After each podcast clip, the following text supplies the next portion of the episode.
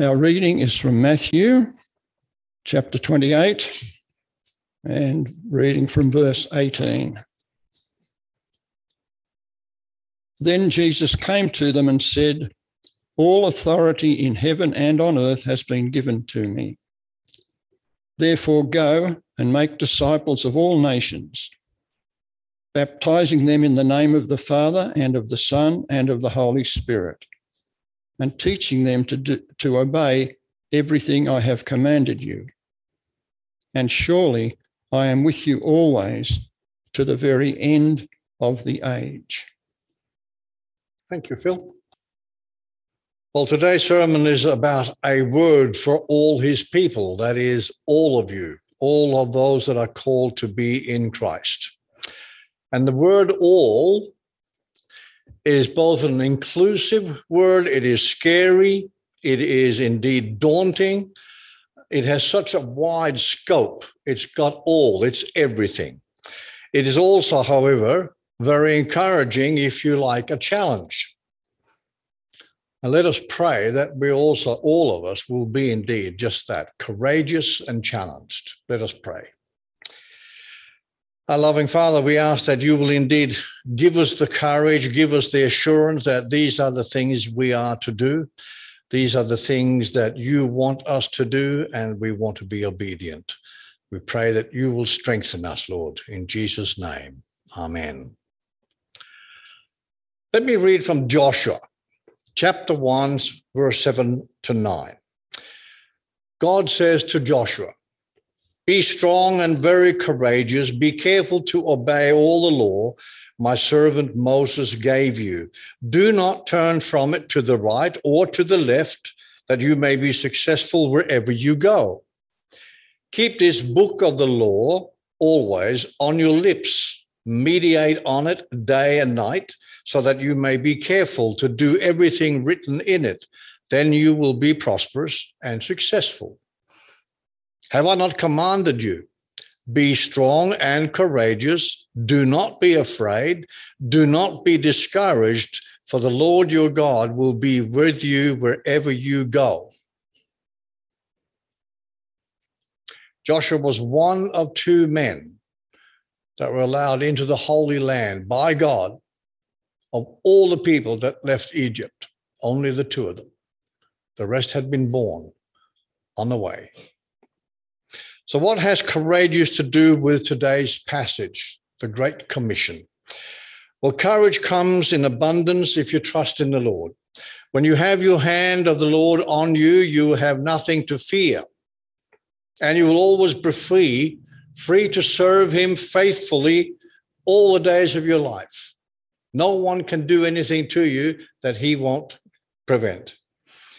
But what has that got to do with then today's text as well? Well, some of you will know that you probably have at some times experienced a little bit of a fear, or call it maybe a trepidation or even hesitation, when you are asked or encouraged to go out into the streets and the shopping centers and proclaim salvation through the Lord Jesus Christ. You're going to have to put yourself out there.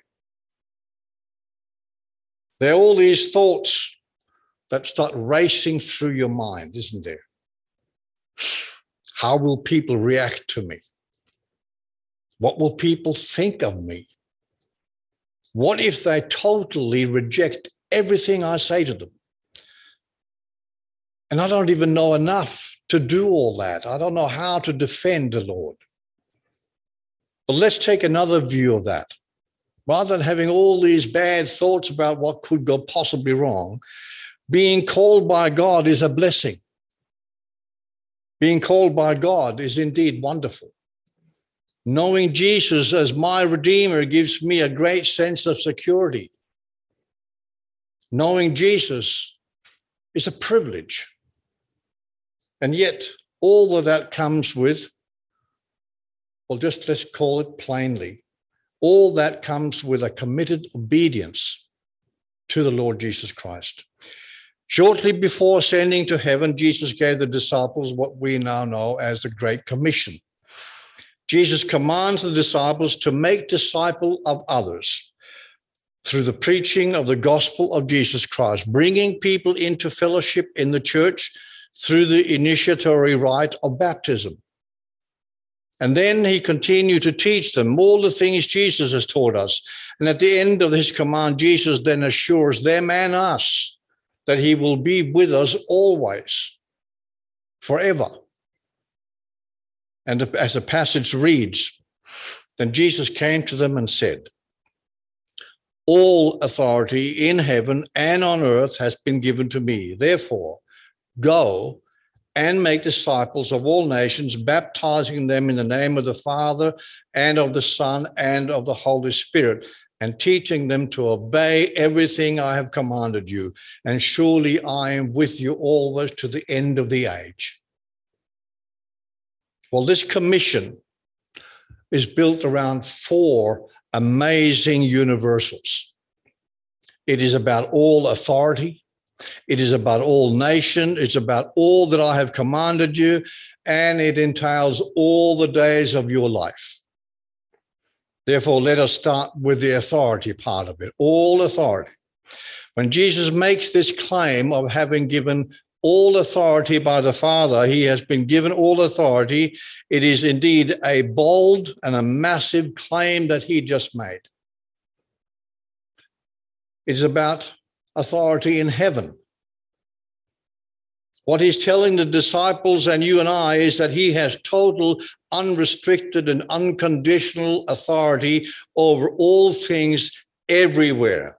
It amounts to a full fledged claim to be God. Whatever Yahweh can do, Jesus can do as well, which is just as well, by the way, because Jesus has just promised them that he will always be there to the very end of the age, always. And see, having that authority given to him may, means it's also he is actually able to keep the promise he just made, which is more than any of us can claim. Then, of course, there's the authority that he's been given over spiritual forces. In Ephesians 6:12, we can read, For our struggle is not against flesh and blood, but against the rulers, against the authorities. Interesting, even back then. against the powers of this dark world, and against the spiritual forces of evil in the heavenly realms. Again, we as his chosen people, have no reason to fear such things. All of these dark forces are fully under the authority of Jesus. As we're also reminded of in Ephesians, where it says the power, the authority is the same as the mighty strength he exerted when he raised Christ from the dead and seated him at the right hand in the heavenly realms, far above all rule and authority, power and dominion, and every name that is invoked not only in the present age, but also in the age to come, forever. Leading us then on to the authority that he wields over his disciples. Now, when we talk disciples, it is about the 11 then and us today. You are a disciple. All this is getting real personal. If he's claimed to have all authority, then that would certainly also include authority over all disciples, both then, now, and the future, includes you. It can become a little difficult for us from time to time. We are like children sometimes where we have this vague high opinion of ourselves that we have the right to make decisions about our lives.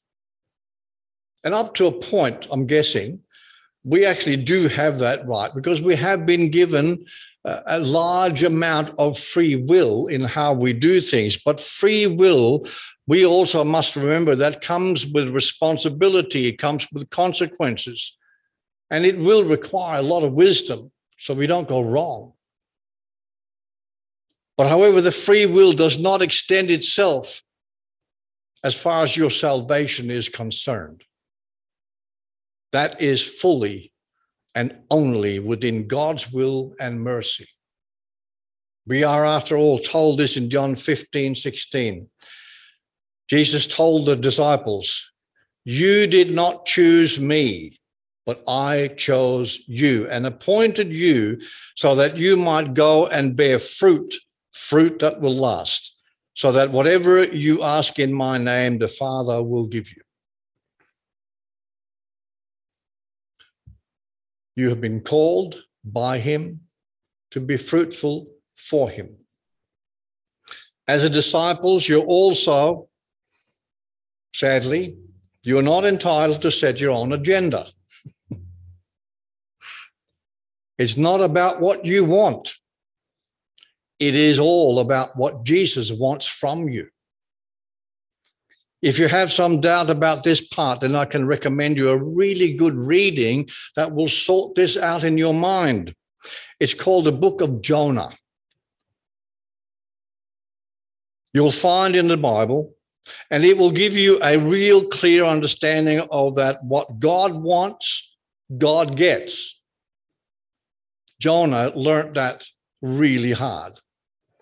Remember, this is all about his authority over everything.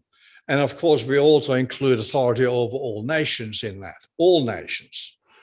There is no nation on earth that is not under the authority of Jesus. It may not seem like that when we see what all these things are happening around the world with the wars and the threats of war, uh, all the things that are happening, laws being implemented everywhere contradicting everything that we know to hold dear in the Bible euthanasia, abortions, all these things are happening around us. And yet, we also read in Romans 13:1, let everyone be subject to the governing authorities, for there is no authority except that which God has established. The authorities that exist have been established by God. Well, sometimes God will let us have what we deserve. so when you go to an election and you get a bunch of politicians, you get what you deserve, like it or not. At least this side of heaven.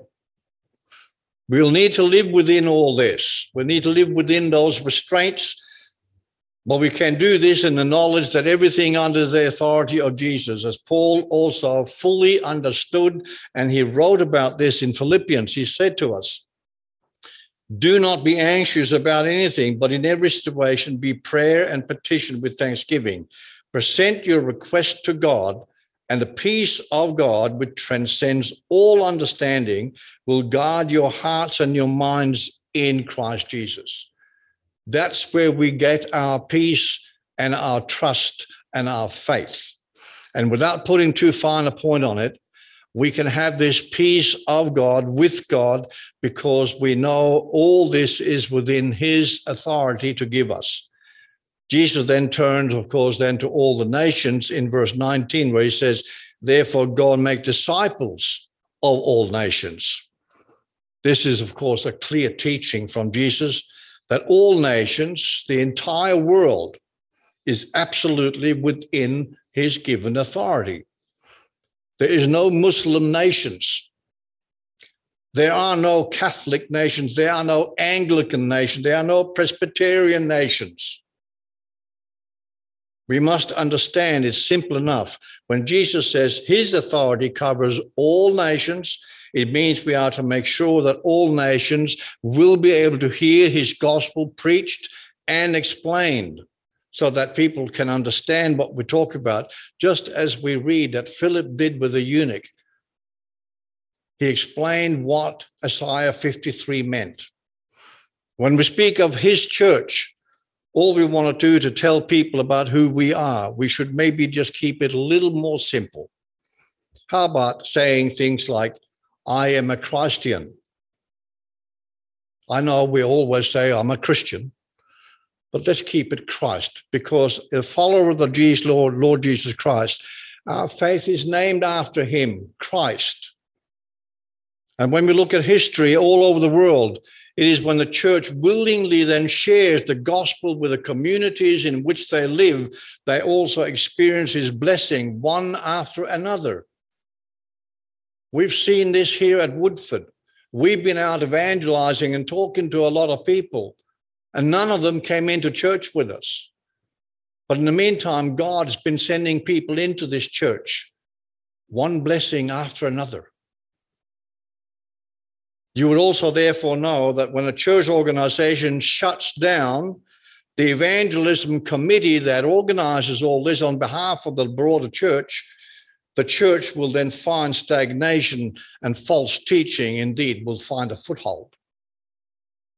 When a church forgets that all authority is solely in the hands of Jesus Christ, it will naturally spell trouble for the days ahead. Be it nations or churches, we are called to serve the Lord with an appropriate level of obedience. And that's the third point. It is all I have commanded, Jesus says. Jesus can command all things because he holds all authority. Serving the Lord under this acceptance, we find a command in verse 20 and teaching them to obey everything I have commanded you. That's what he wants us to do as well. Did I mention that when a church forgets that all authority is solely in the hands of Jesus Christ, it naturally spells trouble for them? Sadly, in today's world, maybe more than any other time, the idea of teaching everything about Christ can sometimes seems to go in the other direction. Instead of striving for a church to teach all of Christ, a great number of churches seem to be trying to concentrate on the easily comprehended and unobjectionable core of teaching that they see as important. Things such as grace without judgment, love without justice.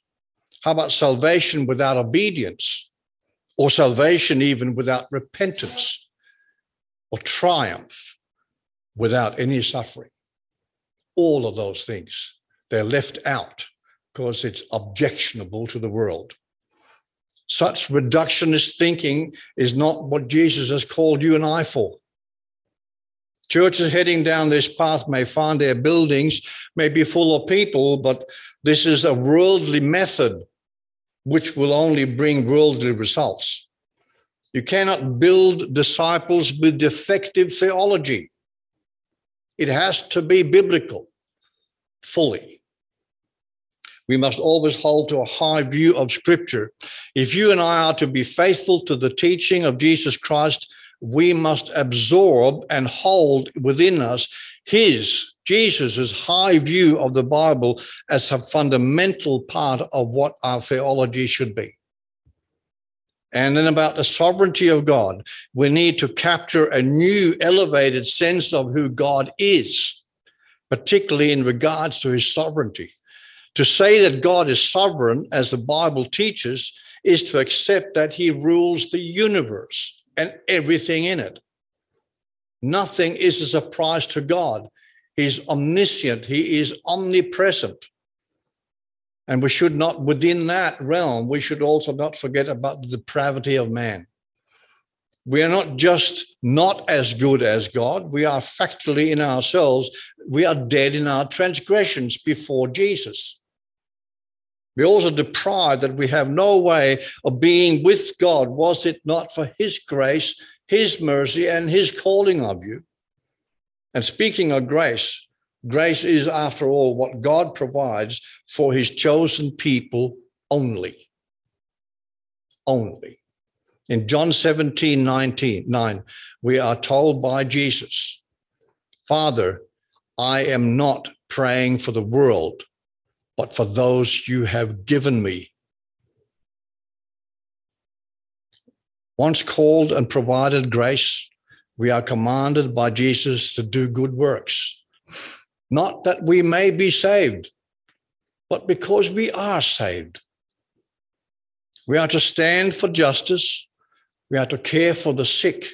We are to defend the oppressed.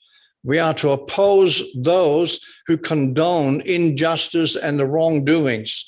In, in Romans 132, Paul writes to us, although they know God's righteous decree that those who do such things deserve death, they not only continue to do these very things, but also approve of those who practice them.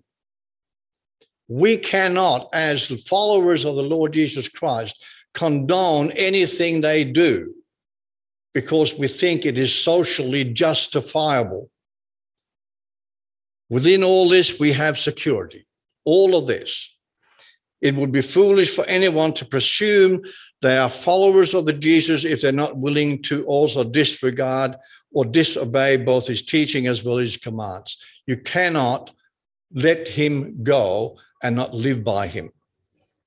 We thankfully also know that once saved, we are always saved, since salvation is a sole domain of God and God doesn't change his mind. He's never made a mistake. So once you are his, you cannot be lost. We're told by Jesus also in John 10 My sheep listen to my voice, I know them, and they follow me. I give them eternal life, and they shall never perish. No one can snatch them out of my hand. What unbelievable security we have. Finally, we have Jesus using words like always, indicating, of course, he speaks of eternity. Jesus is called Emmanuel early in Matthew, meaning God is with us. And here now Jesus tells you and I that he, God, will be with us for all eternity. Whether we are here or in heaven, we are with him. He is with us. He indeed sent his Holy Spirit, the third part of the Godhead, to live in us. What a great promise. What an incredible assurance he has given us. It is in light of all of this that you need to consider and weigh up carefully and examine yourself. What does the Great Commission mean to you personally? When Jesus gives you the Great Commission, what does it mean to you? We're heading into Christmas, the time when we celebrate his arrival on earth. See, it's not easy to follow Jesus Christ, but then again, he never promised that that would be easy. But I can tell you it is far better to follow him than not. For not only do we have the promise of a sure and certain hope beyond the grave and rewards in heaven that has been given us as a gift by grace and mercy. We have the promise of the Lord's presence with us even now, today. This is the God that we worship. This is where we come to the cross and understand why Jesus had to die for us, that we could be with him in eternity. Let us pray. Our loving and gracious Father, we come to you again to thank you for your teaching. Thank you for your Son. Thank you for the plan of salvation. We thank you for calling us to give us the assurance each and every page of your Bible that we can be together, care for each other, love each other. Lord, may you guide us by your Spirit each and every day that we may obediently serve you with all of our lives. This we pray in the holy name of our Redeemer, Jesus Christ our Lord. Amen.